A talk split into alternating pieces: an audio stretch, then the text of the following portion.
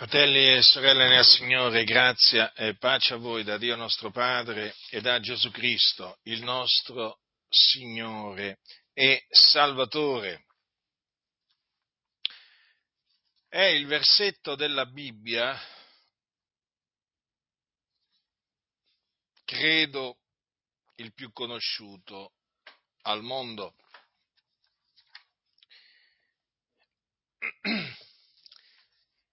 è stato definito in tante maniere.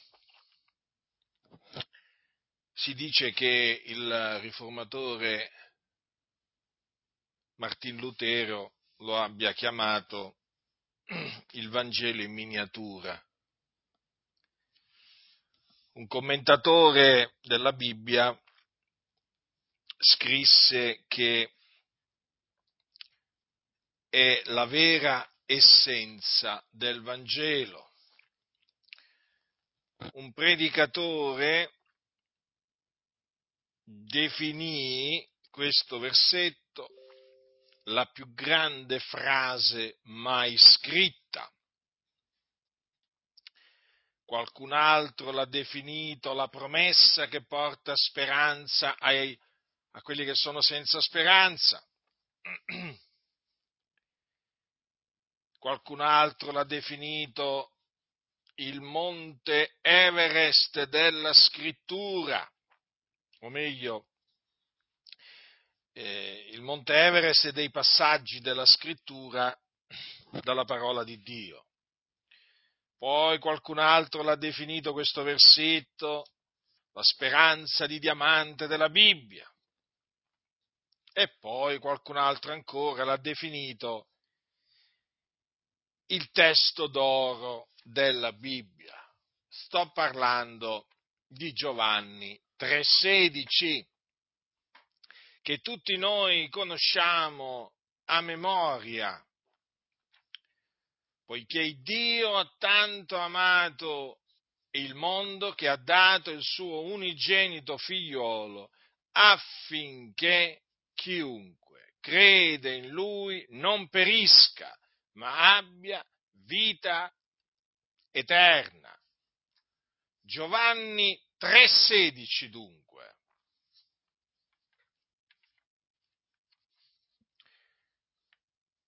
Questo versetto viene presentato come l'Evangelo.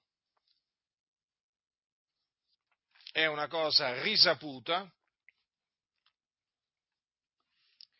Tant'è che quando qualcuno che è appena convertito chiede al pastore, ma fratello, ma come faccio a evangelizzare? Che, che gli dico al mio vicino, al mio collega e così via? Digli Giovanni 3,16, quello è l'Evangelo. E quello naturalmente che fa? Quello ubbidirà al pastore. Eh? Perché dirà, se me lo dice il pastore che quello è l'Evangelo, eh, vuol dire che lui mi dice la verità. Perché vuoi che il pastore non sappia cosa sia l'Evangelo? Dico il pastore o l'anziano, perché alcune comunità non hanno il pastore, per esempio nelle chiese dei fratelli hanno gli anziani. La risposta è questa, in linea generale è questa, perché Giovanni 3,16 viene considerato l'Evangelo, cioè la buona novella che bisogna annunziare al mondo. Quindi quando si parla di evangelizzazione, in ambito evangelico, come anche naturalmente compreso anche l'ambito pentecostale, quando si parla di evangelizzazione subito viene in mente Giovanni 3,16. Guardate, sembra proprio più forte di tutti, eh? È qualcosa di impressionante, devo dire. Allora, fermo restando, dico, ripeto, fermo restando che Giovanni 3,16 è parola di Dio e quindi è verità. Dico, fermo restando questo. Giovanni 3,16, dovete sapere tutti quanti, non è l'Evangelo.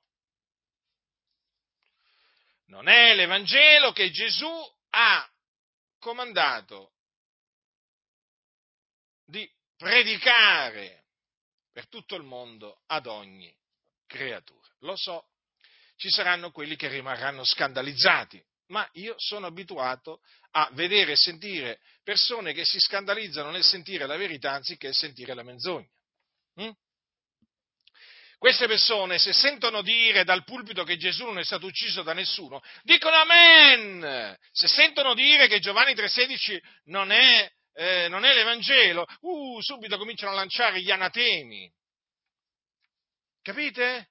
Si scandalizzano, fanno gli offesi. Ma perché, fratelli nel Signore, come vi ho detto tante volte, ormai nelle chiese la menzogna è chiamata verità, la verità è chiamata menzogna, non c'è discernimento. Anzi, vi dirò di più, per alcuni tra la verità e la menzogna non c'è alcuna differenza, va tutto bene, il bianco e il nero. Eh? D'altronde, in molte comunità c'è pure il pavimento a scacchi della massoneria. Eh? Il bene e il male rappresentano, sapete, no? Il pavimento a scacchi. Il bene e il male, bianco e nero. Mm? La verità e la menzogna devono coesistere, anzi, non solo, sono gli opposti che si conciliano. Nella massoneria, infatti, c'è quel principio diabolico della conciliazione degli opposti, secondo cui, appunto, il bene si deve conciliare col male. Capite? Sì, sì, è proprio così. E allora, nelle denominazioni evangeliche che ormai sono in mano alla massoneria, proprio, diciamo che hanno una mente hanno una mente, no? altro che il pavimento, c'è una cosa ancora più grave. Eh? Vabbè, alcuni locali di culto hanno il pavimento a scacchi, no, no, ma qui eh, queste denominazioni evangeliche hanno la testa, proprio la testa, diciamo il cervello, ecco, hanno il cervello eh, a scacchi. Sì, sì, perché questi sono massoni, col grembiule, senza il grembiule, ragionano esattamente come i massoni, pensano come i massoni infatti si devono ravvedere, cambiare modo di pensare. E noi glielo diciamo, ravvedetevi. Allora, per tornare appunto a Giovanni 3,16. Allora, Giovanni 3,16 non è l'Evangelo. Adesso però, prima di dimostrarvi perché non è l'Evangelo, voglio appunto spiegarvi Giovanni 3,16, perché credo che sia doveroso da parte mia spiegarvi Giovanni 3,16 alla luce di quello che dice la Sacra Scrittura. Allora, per spiegarvi Giovanni 3,16, vi voglio, eh, vi voglio leggere il, il, due versetti precedenti a Giovanni 3,16, eh, quindi praticamente il 14 e il 15, e poi il versetto successivo, il versetto 17, perché appunto così eh, diciamo, ve lo spiego alla luce del contesto in cui si trova Giovanni eh, 3,16. Allora, è scritto, e come Mosè innalzò il serpente nel deserto, così bisogna che il figliol dell'uomo sia innalzato affinché chiunque crede in lui abbia vita eterna poiché Dio ha tanto amato il mondo che ha dato il suo unigenito figliolo, affinché chiunque crede in lui non perisca, ma abbia vita eterna. Infatti Dio non ha mandato il suo figliolo nel mondo per giudicare il mondo, ma perché il mondo sia salvato per mezzo di lui. Dunque cominciamo con il serpente di rame innalzato nel deserto. Che cosa era accaduto? Era accaduto che gli israeliti avevano parlato contro Dio e contro Mosè. Qui troviamo scritto tutto questo al capitolo 21 del, del libro dei numeri. Allora avevano parlato contro Dio e contro Mosè e eh, cos'era accaduto? Che Dio si era indignato e aveva mandato fra il popolo dei serpenti ardenti, i quali mordevano la gente e gran numero di israeliti morirono, morirono. Eh? Questo fu il giudizio eh, di Dio contro quei ribelli. Allora leggiamo al capitolo 21, versetto 7. Allora il popolo venne a Mosè e disse, abbiamo peccato perché abbiamo parlato contro l'Eterno e contro te. Prega l'Eterno che allontani da noi questi serpenti. E Mosè pregò per il popolo e l'Eterno disse a Mosè, fatti un serpente ardente, mettilo sopra un'antenna e avverrà che chiunque sarà morso e lo guarderà scamperà. Mosè allora fece un serpente di rame, lo mise sopra un'antenna e avveniva che quando un serpente aveva morso qualcuno, se questi guardava il serpente di rame scampava.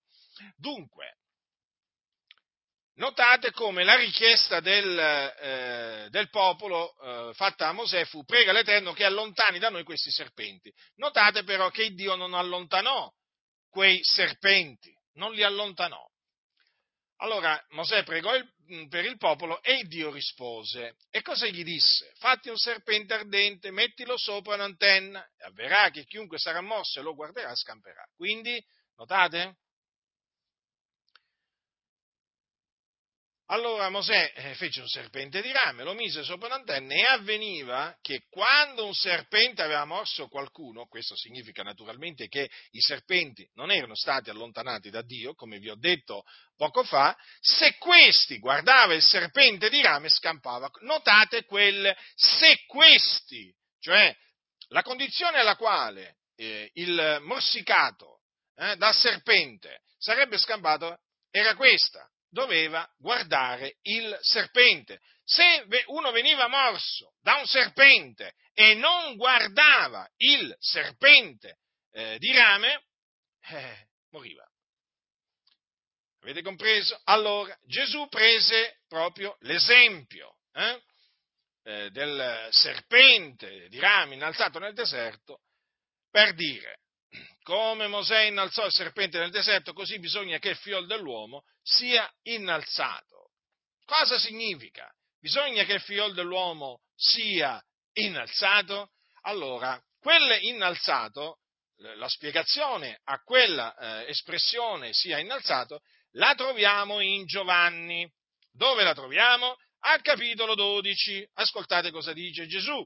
Ora viene il giudizio di questo mondo eh, ora sarà cacciato fuori il principe di questo mondo e io, quando sarò innalzato dalla terra, trarrò tutti a me. Così diceva per significare di qual morte doveva morire. Dunque, quel innalzato significa che Gesù, appunto, eh, doveva morire, eh, per, eh, doveva morire crocifisso. Dunque, bisognava che il figlio dell'uomo fosse crocifisso, fosse appeso al legno della croce. Questo Gesù ha detto, affinché chiunque crede in lui abbia vita eterna. Quindi per avere vita eterna bisogna credere nel figliolo dell'uomo. Poi cosa dice la scrittura? Poiché il Dio, ecco, vedete, qui c'è una spiegazione. Quel poiché il Dio indica che eh, queste parole spiegano le precedenti. Mm? Dunque, con le precedenti, naturalmente, eh, parole viene detto che il serpente di rame fu innalzato, diciamo, per, eh, sull'antenna per tutti coloro che venivano morsi dai serpenti. Allora, Proseguendo la scrittura dice, poiché Dio ha tanto amato il mondo, notate? Il mondo, il mondo intero quindi, eh? poiché Dio ha tanto amato il mondo, che ha dato il suo unigenito figliolo affinché chiunque crede in lui non perisca, ma abbia vita eterna. Dunque, il Dio ha tanto amato il mondo, tutti gli uomini quindi, a tal punto che ha dato il suo unigenito figliolo, che è Gesù Cristo. Cosa significa che ha dato il suo unigenito figliolo? Troviamo, diciamo, la spiegazione nel versetto successivo, quando dice, infatti Dio non ha mandato il suo figlio nel mondo per giudicare il mondo, ma, per, ma perché il mondo sia salvato per mezzo di lui. Cosa significa? Che quel ha dato il suo unigenito figliolo significa mandato il suo unigenito figliolo per essere il salvatore del mondo. Infatti Giovanni, che cosa dice nella sua prima epistola? Noi abbiamo veduto e testimoniamo che il Padre ha mandato il figliolo per essere il Salvatore del mondo. Quindi il Padre ha tanto amato eh, il mondo che ha mandato il suo unigenito figliolo eh, nel mondo per essere il Salvatore del mondo. Dunque per salvare i peccatori. Vi ricordate le parole che disse, che disse eh, Paolo a Timoteo? Certa è questa parola.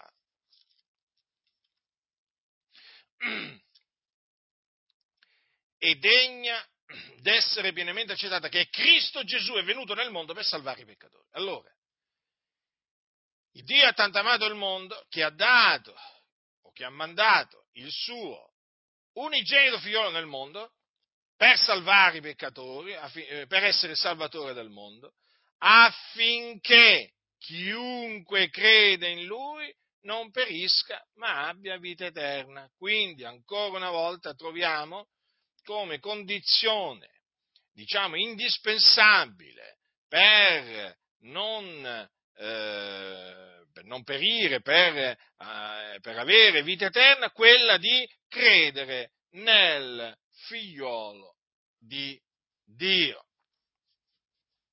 Allora, questa è la spiegazione di Giovanni 3,16. Ma naturalmente prendiamo Giovanni 3,16 così, poiché Dio ha tanto amato il mondo che ha dato il suo unigenito figliolo affinché chiunque crede in lui non perisca ma abbia vita eterna. Ecco, lo prendiamo così, prendendolo così, naturalmente, pur essendo parola di Dio e quindi verità, eh, pur essendo un versetto che si può eh, diciamo, annunciare al mondo. Badate bene, io non sto dicendo che Giovanni 3,16 non si deve annunziare ehm, al mondo, eh?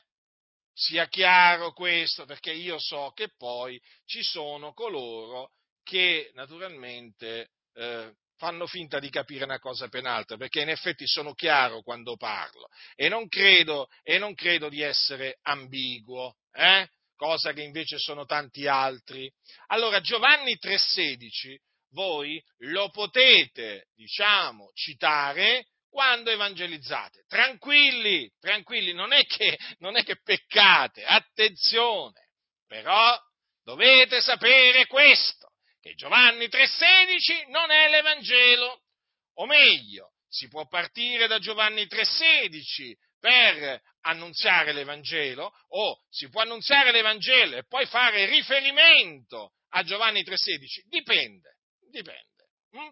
Ma una cosa è certa, Giovanni 3,16 non è l'Evangelo.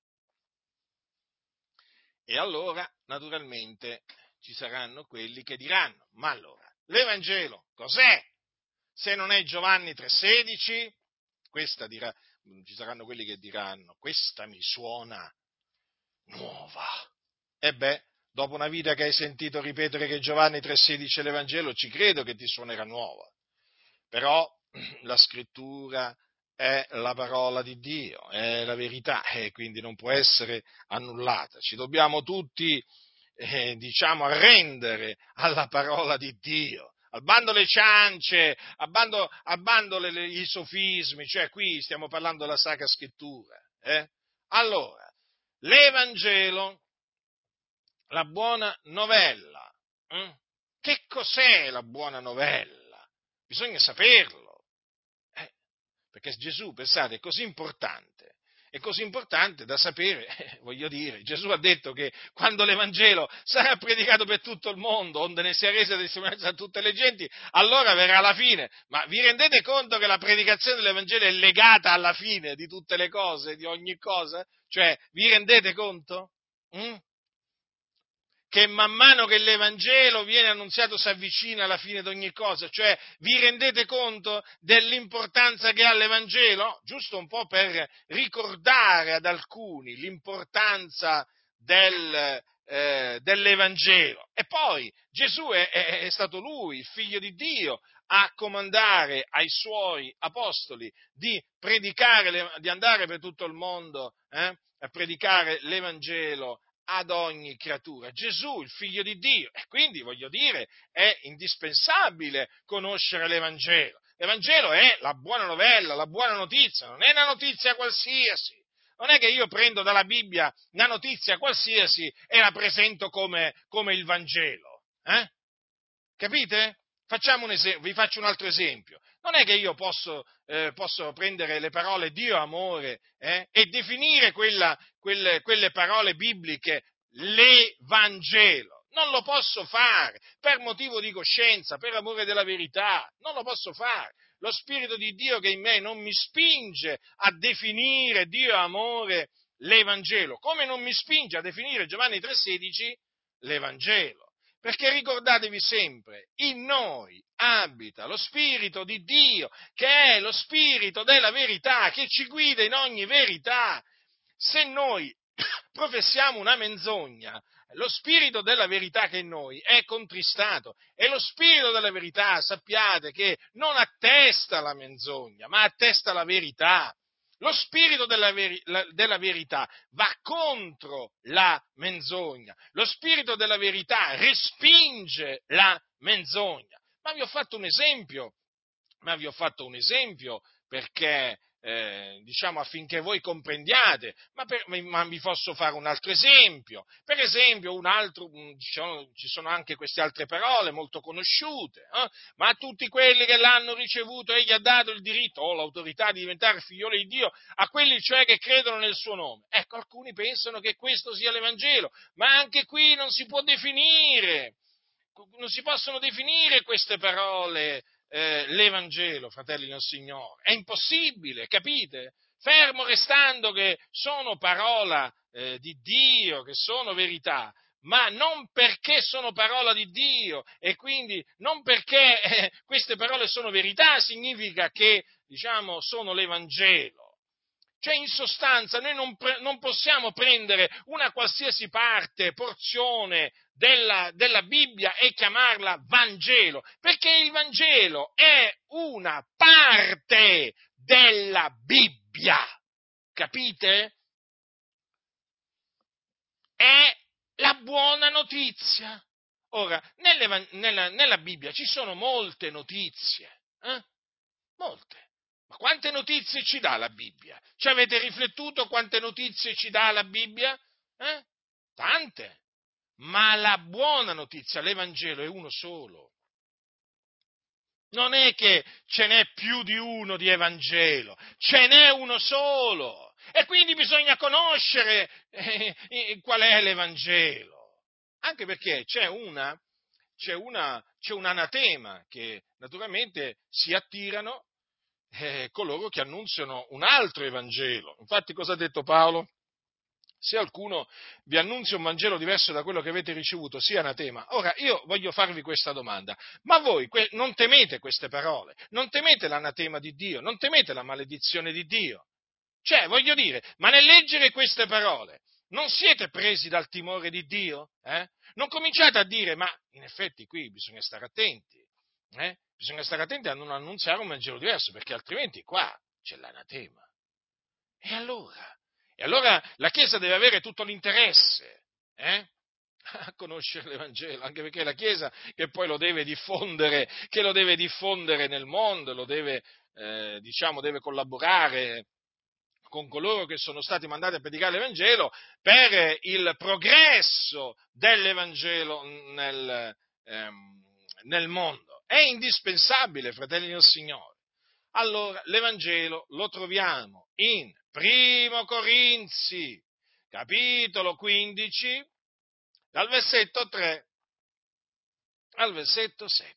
Così è scritto.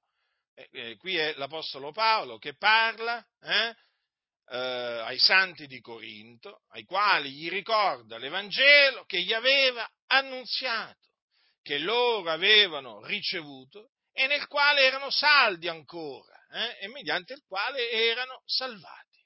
Eh?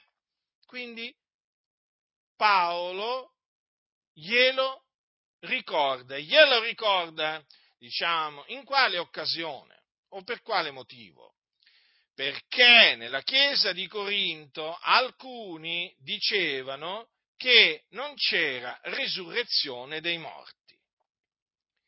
E allora l'Apostolo Paolo coglie l'occasione, trae spunto da questa eresia distruttiva che alcuni professavano per ricordare ai santi di Corinto l'Evangelo. Che, perché? Perché l'Evangelo include la resurrezione dai morti del nostro Signore e Salvatore Gesù Cristo, come vedremo fra poco.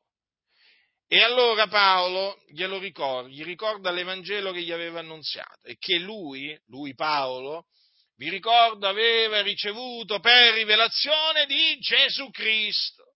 Eh? Quindi non l'aveva imparato o ricevuto da alcun uomo, ma l'aveva ricevuto per rivelazione di Gesù Cristo. Questo è l'Evangelo che Paolo annunziava eh, ai giudei e ai gentili. Mm?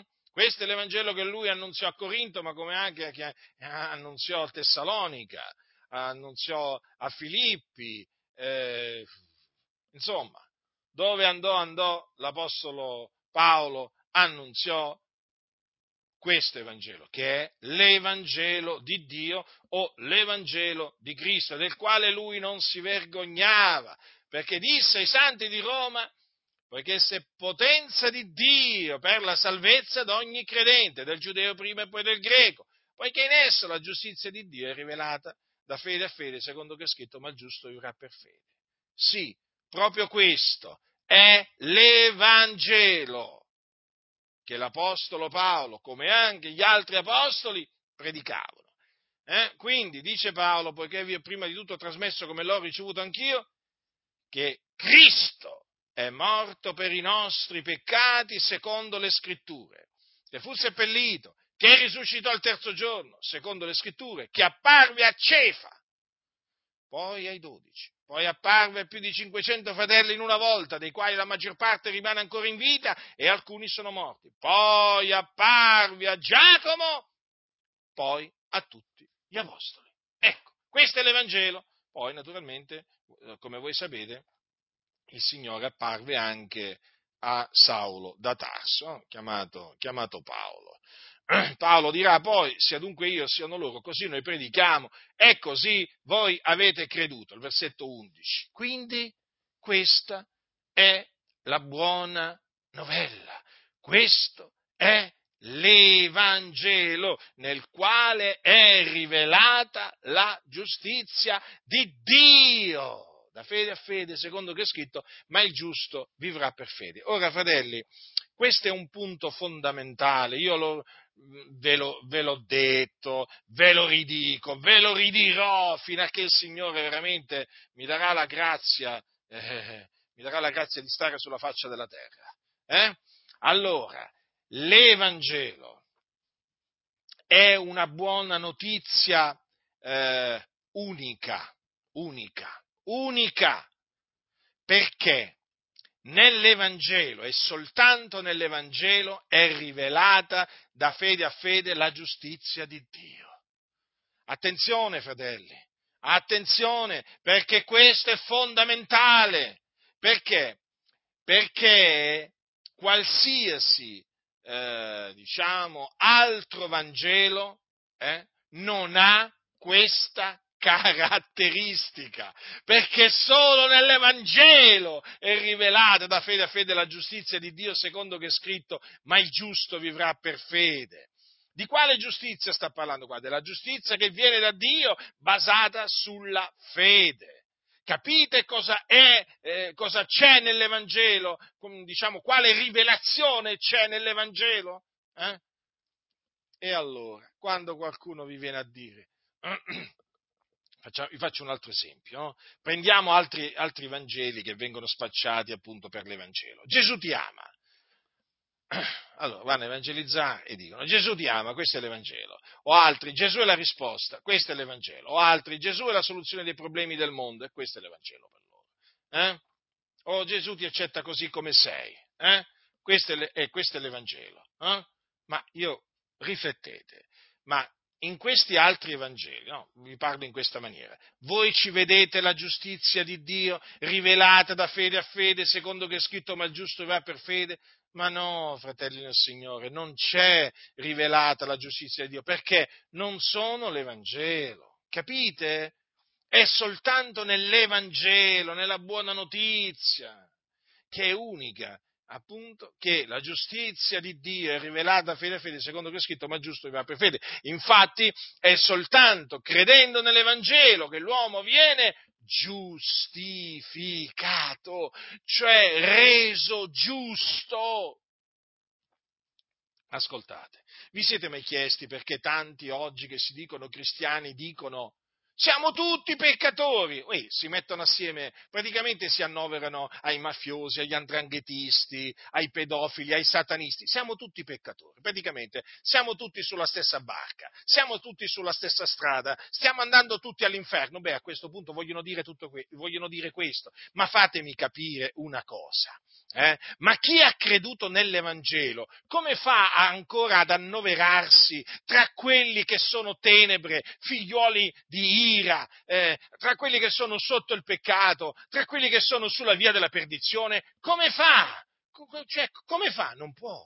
Perché chi ha creduto nell'Evangelo è rivestito della giustizia di Dio, ha, ha, ha, conseguito la giustizia di Dio che viene dalla fede, è giusto agli occhi del Signore. Questo non significa che è senza peccato, ma è giusto. Questo non significa che non abbia peccato o che non peccherà, ma è giusto agli occhi di Dio, perché il giusto vivrà per fede. Ecco perché si, di, si, dichiarano tutti peccatori costoro, perché annunziano un altro Evangelo, un Vangelo nel quale non c'è rivelata la giustizia di Dio, che è basata sulla fede. Ed ecco che vi senti dire dal pulpito, siamo tutti peccatori, ci dobbiamo ravvedere. Eh, eh, ancora lo dite ancora non vi siete ravveduti. Dobbiamo credere, e eh, ancora dovete credere, ci credo. In che cosa avete creduto allora fino adesso? Eh? In un altro Evangelo, evidentemente, perché chi ha creduto nell'Evangelo dice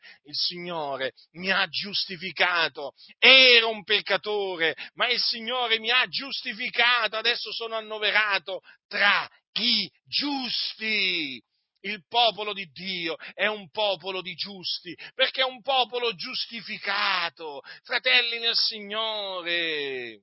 E poi ti vengono a dire, eh, ti vengono a dire, noi proclamiamo il principio della riforma, del, del giusto vivrà per fede, praticamente, no? Della, della giustificazione soltanto per fede. Eh sì, a parole, ma nei fatti che proclamate?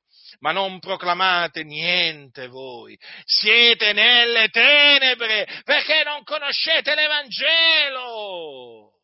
Perché solo nell'Evangelo la giustizia di Dio è rivelata da fede a fede, secondo che è scritto ma il giusto va per fede, e voi che professate un altro Evangelo, che giustizia pensate di avere? Eh?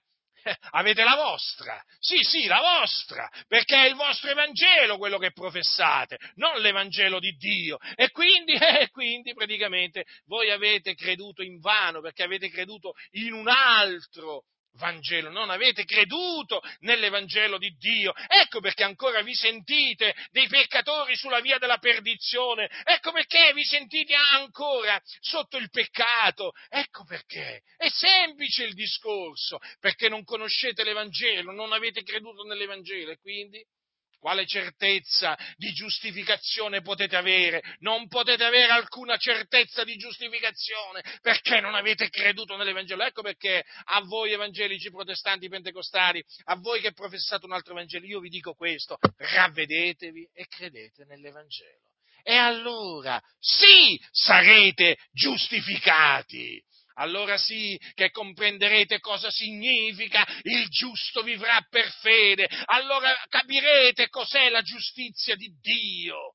Eh? basata sulla fede, allora e solo allora, ma fino a quel momento brancolerete nel buio come i mariani, i buddisti, i musulmani, gli ebrei, perché non avete creduto nell'Evangelo, Parlare duro? Sì, è un parlare duro, ma sono incaricato anche di dire cose dure. Volete sentire parlare di cose piacevoli? Lo so, lo so. A voi piace la ninna nanna, eh? A voi piace la ninna, le predicazioni ninna nanna, a voi, quelle, quelle che fanno dormire, eh? Quelle che vi fanno rimanere incantati, incantati, suggestionati, auto, che, che vi portano all'autosuggestione. Io non ho di queste prediche, perché a me il Signore mi ha chiamato a predicare l'Evangelo. Non sono un propagatore di favole. No, no, no, no, no, no, no, no. Io sono praticamente un banditore dell'Evangelo. Io bandisco l'Evangelo, lo proclamo e voi lo sapete.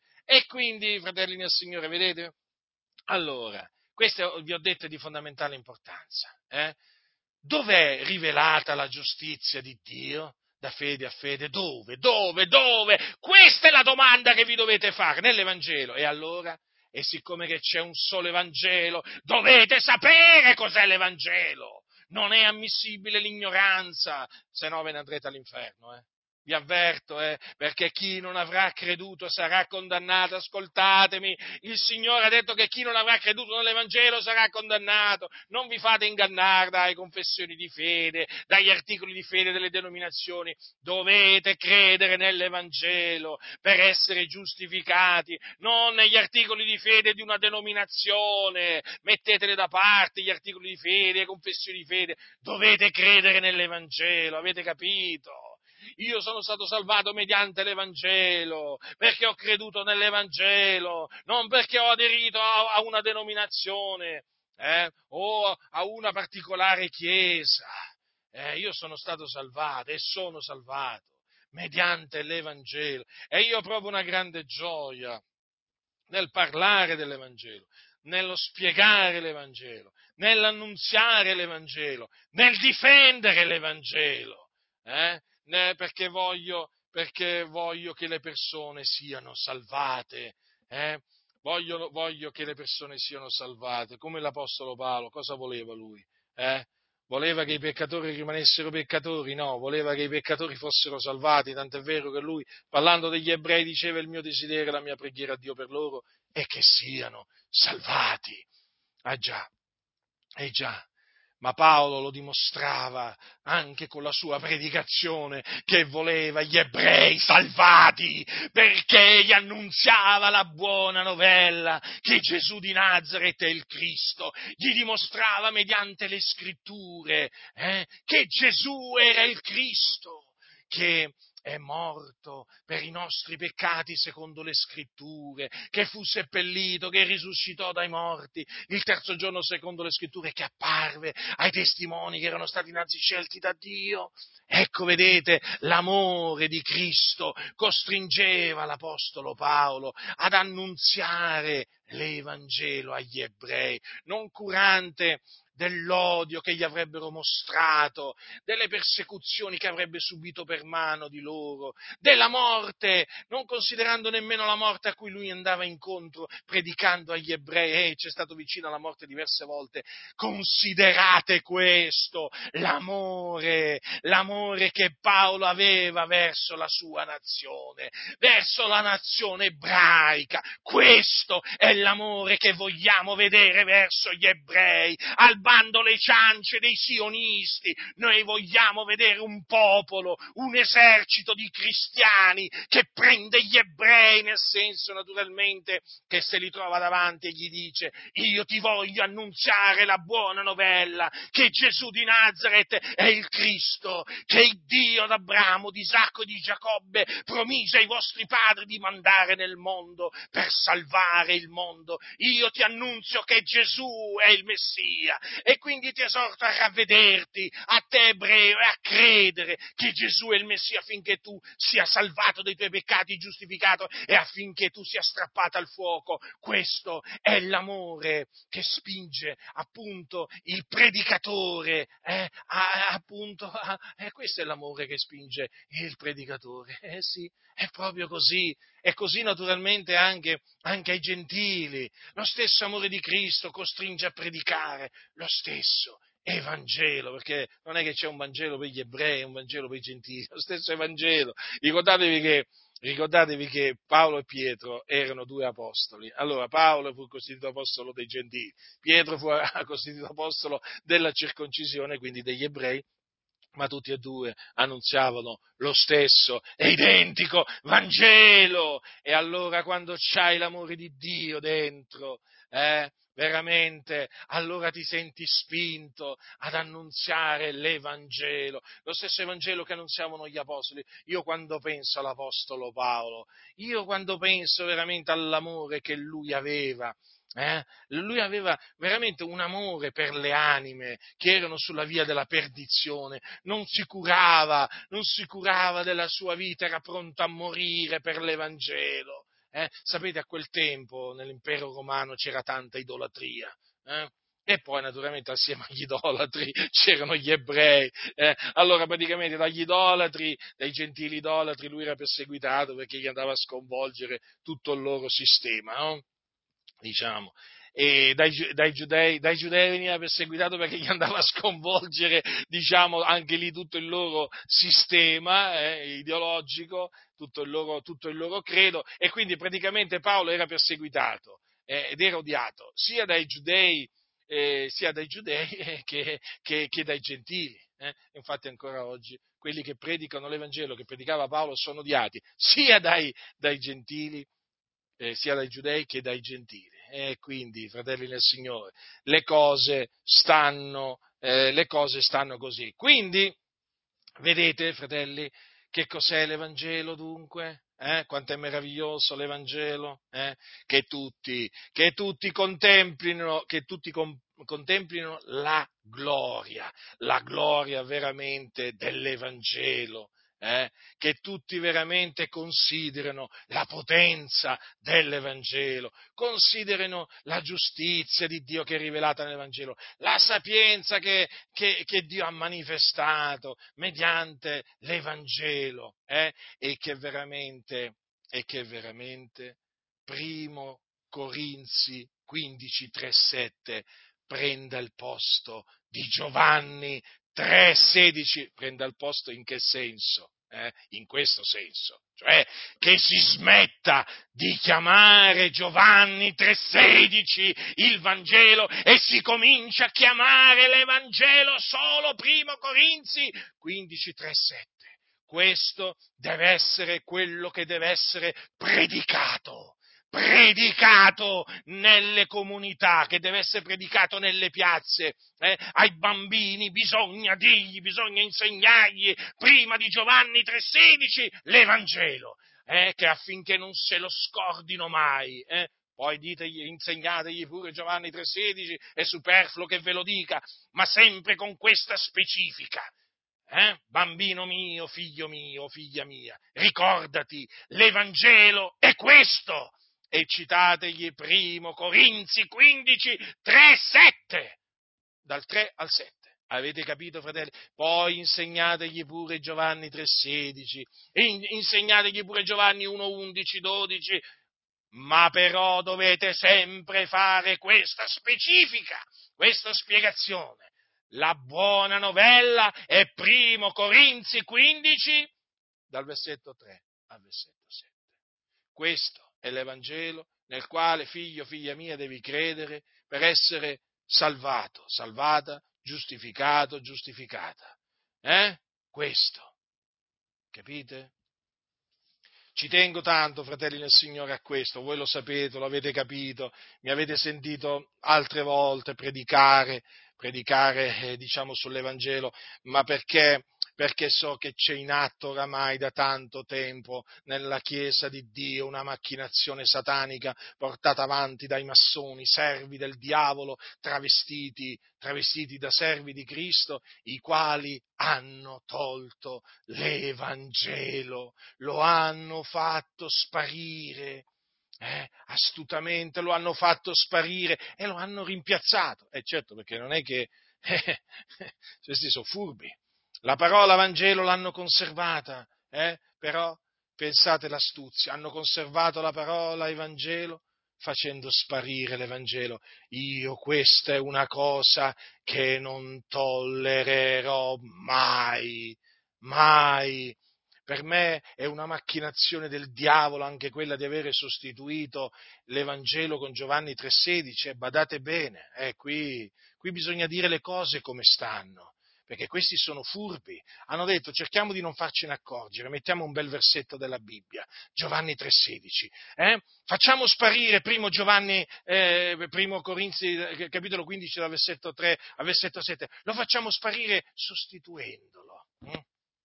con Giovanni 3,16. E chi se n'è accorto? Ci avete riflettuto?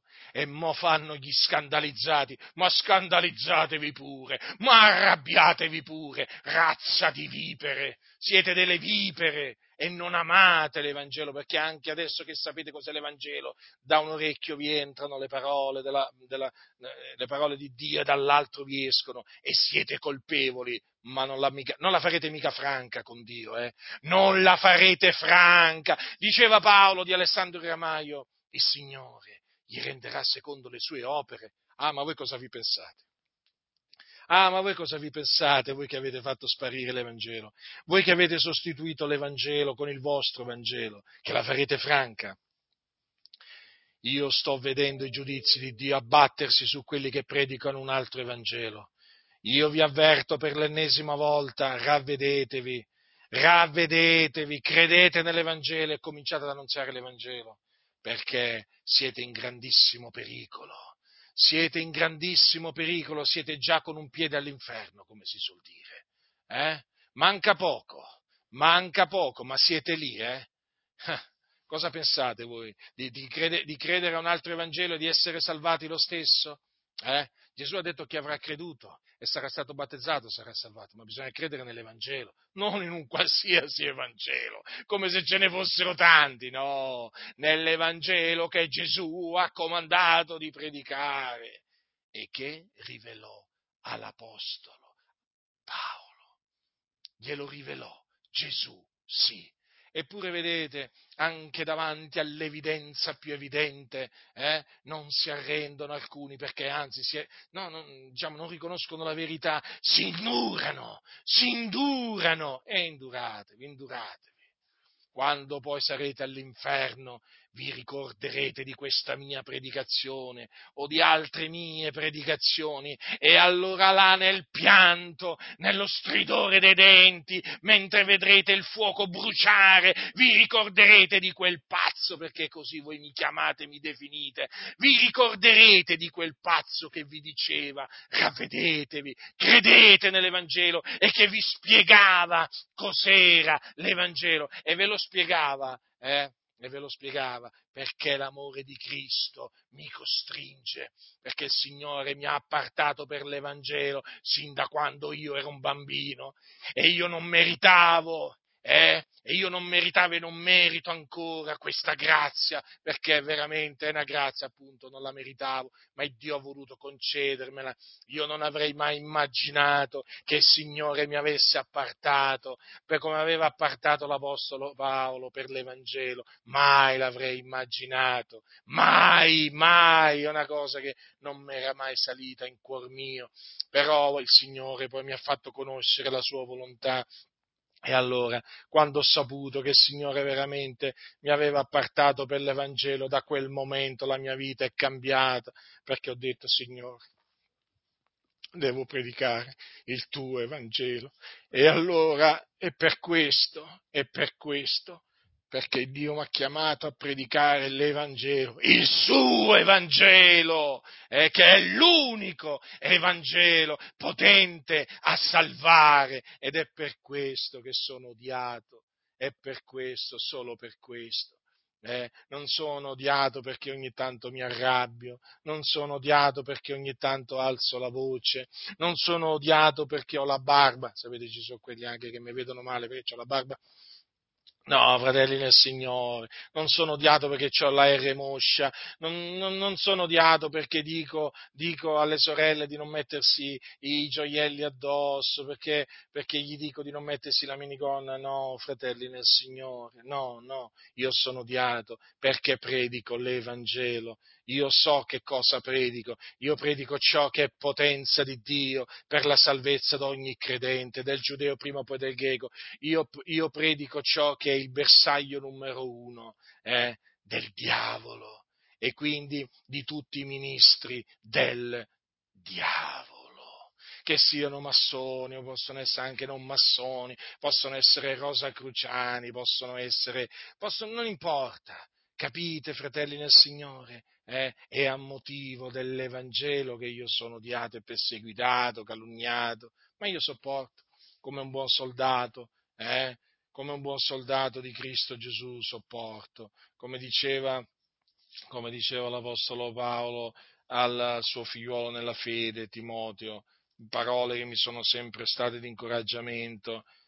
Gli diceva soffri anche tu per l'Evangelo, sorretto dalla potenza di Dio. Io faccio proprio questo, soffro anch'io, come soffrirono prima di me Paolo, Timoteo, Tito, Epafrodito e così via. Eh? Soffro anch'io per l'Evangelo ed è una grazia, è una grazia soffrire per l'Evangelo. Ah, che grazia, fratelli nel Signore, che gioia soffrire per l'Evangelo eh, sorretto dalla potenza di Dio. Già, eh sì, perché la potenza di Dio è ciò che mi sostiene, che mi, che mi sorregge. Eh? E quindi io ringrazio, ringrazio il Dio che, che mi sorregge, ma fino a che avrò un alito di vita vorrò annunziare l'Evangelo e vorrò difenderlo dai, dai tanti attacchi che oramai, che oramai ho potuto appurare esserci in mezzo, in mezzo alla Chiesa, attacchi contro l'Evangelo, attacchi spietati da parte di gente che cammina nelle tenebre, che si definiscono cristiani, ma hanno solo il nome di cristiani, ma che non sono discepoli di Gesù Cristo, perché non credono nella buona novella che Gesù è il Cristo. Come fai a dire che non ci credono? È semplice, perché non, lo, non la predicano. Diceva Paolo, ho creduto perciò ho parlato. Chi crede parla, chi non crede non parla. Semplice, vero? È semplice? Sì che è semplice. È così, fratelli del Signore. D'altronde dall'abbondanza del cuore la bocca parla. Che c'aveva nel cuore Paolo? Eh? Paolo c'aveva l'Evangelo eh, che usciva dalla bocca di Paolo? L'Evangelo, naturalmente poi usciva anche, usciva anche la dottrina, chiaramente che il Signore l'aveva, l'aveva chiamato a trasmettere alla Chiesa, per dire però, diciamo, sto parlando dell'Evangelo, quindi voglio concentrare sull'Evangelo.